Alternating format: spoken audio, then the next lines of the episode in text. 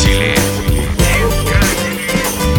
Искатели Нового года. Болгарии в канун Нового года приобретают кизиловые палочки – непременный атрибут новогоднего праздника. 1 января дети, подходя к родным и близким, слегка ударяют палочками, поздравляя с праздником.